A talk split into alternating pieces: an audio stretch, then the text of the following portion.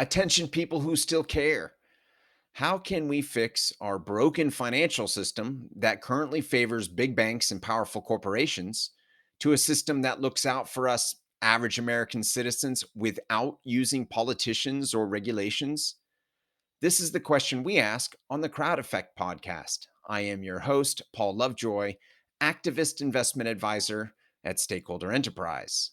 On today's show, California regulators seizing control of the bank First Republic, with its assets being bought by the US's largest bank. But before we get into that, I want to tell a story. The first bank run in the United States happened in 1792 on the Bank of Pennsylvania. The bank run was caused by a combination of factors, including rumors of financial mismanagement and uncertainty about the value of the bank's paper currency. At that time, the Bank of Pennsylvania was one of the largest and most influential banks in the young United States.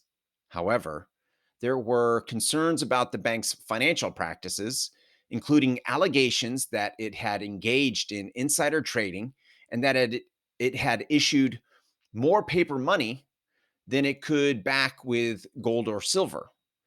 In early 1792, rumors began to circulate that the Bank of Pennsylvania was in financial trouble and might not be able to honor its obligations to depositors. These rumors led to a panic among depositors who rushed to the bank to withdraw their money.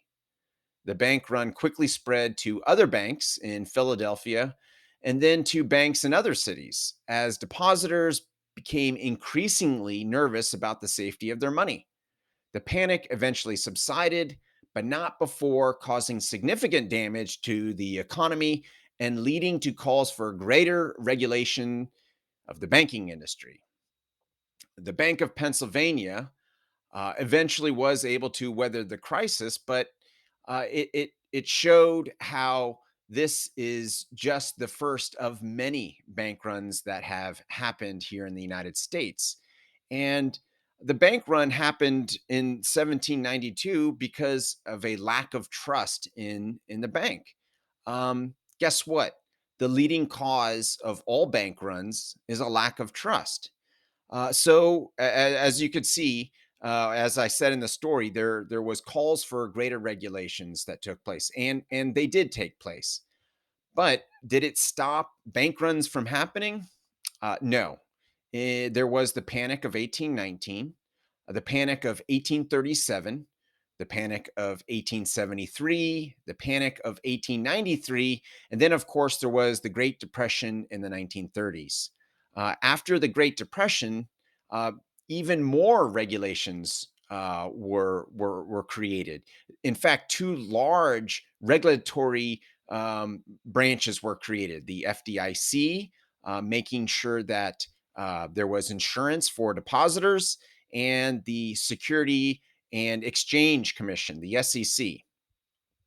Now, these regulatory institutions were thought that it would prevent future uh, financial crisis uh, crises from happening and these uh, to stop bank runs. It was largely thought at that time that this would do that. And it did for a really long time until the savings and loans crisis in the 1980s, the global financial crisis of 2008, and the mid sized banking collapse of today. So, so the, the regulations helped for a, a little bit. It, it it, it put a band-aid on the situation um, and this leads into our our story for today uh, the collapse of first republic bank.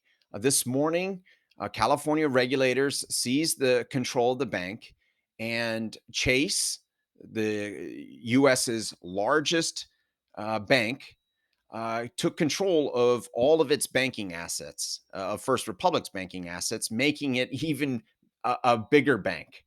Um, and it's increasing the concentration of wealth uh, between uh, four banks control half of all the banking assets in the United States. And this only furthers that concentration of, of wealth.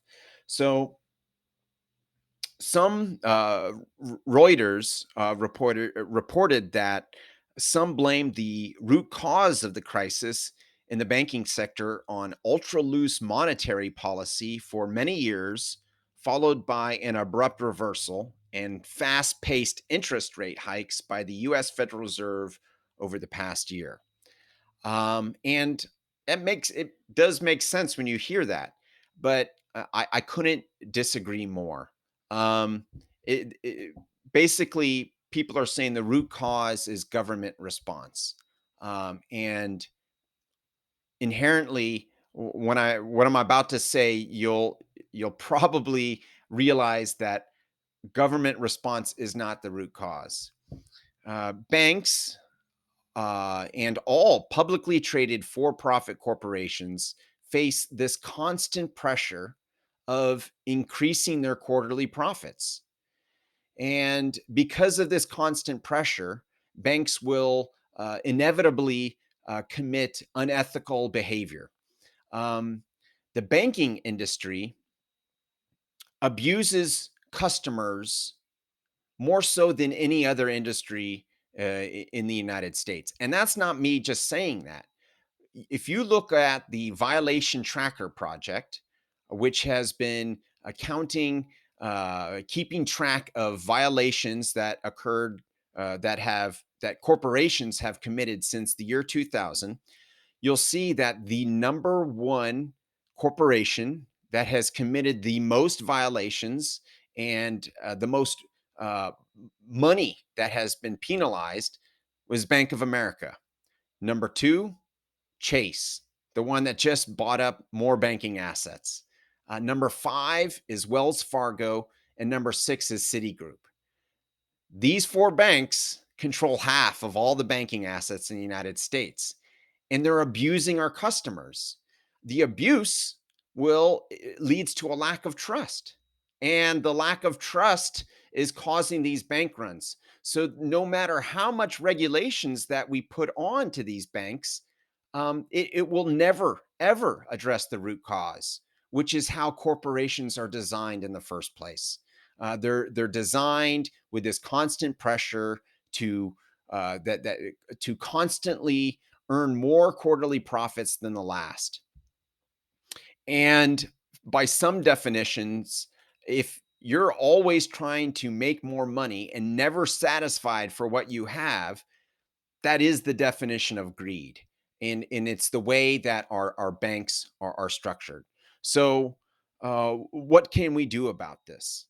Um, well, there's a number of things. There is a mass exodus of these these mid-sized banks. Uh, it, that's what happened with First Republic. Uh, the the depositors there they saw uh, Silicon Valley Bank uh, collapsing. They saw Signature Bank collapsing, and the depositors at First Republic said, "Oh no, uh, I'm in a mid-sized bank," and they started withdrawing money like crazy uh, because there's a lack of trust in in not in in First Republic, but in our entire banking uh, sector, being that they're the most abusive industry in this country.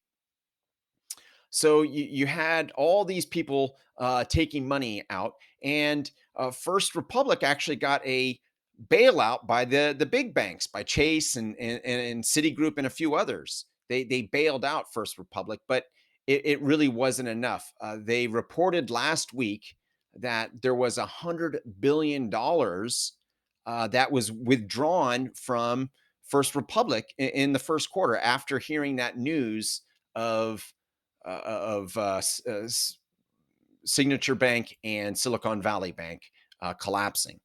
So uh, as soon as this was reported, guess what? Um, depositors started to withdraw even more money and that's when it, it just it, it, all fell apart and the california regulators seized control uh, this morning.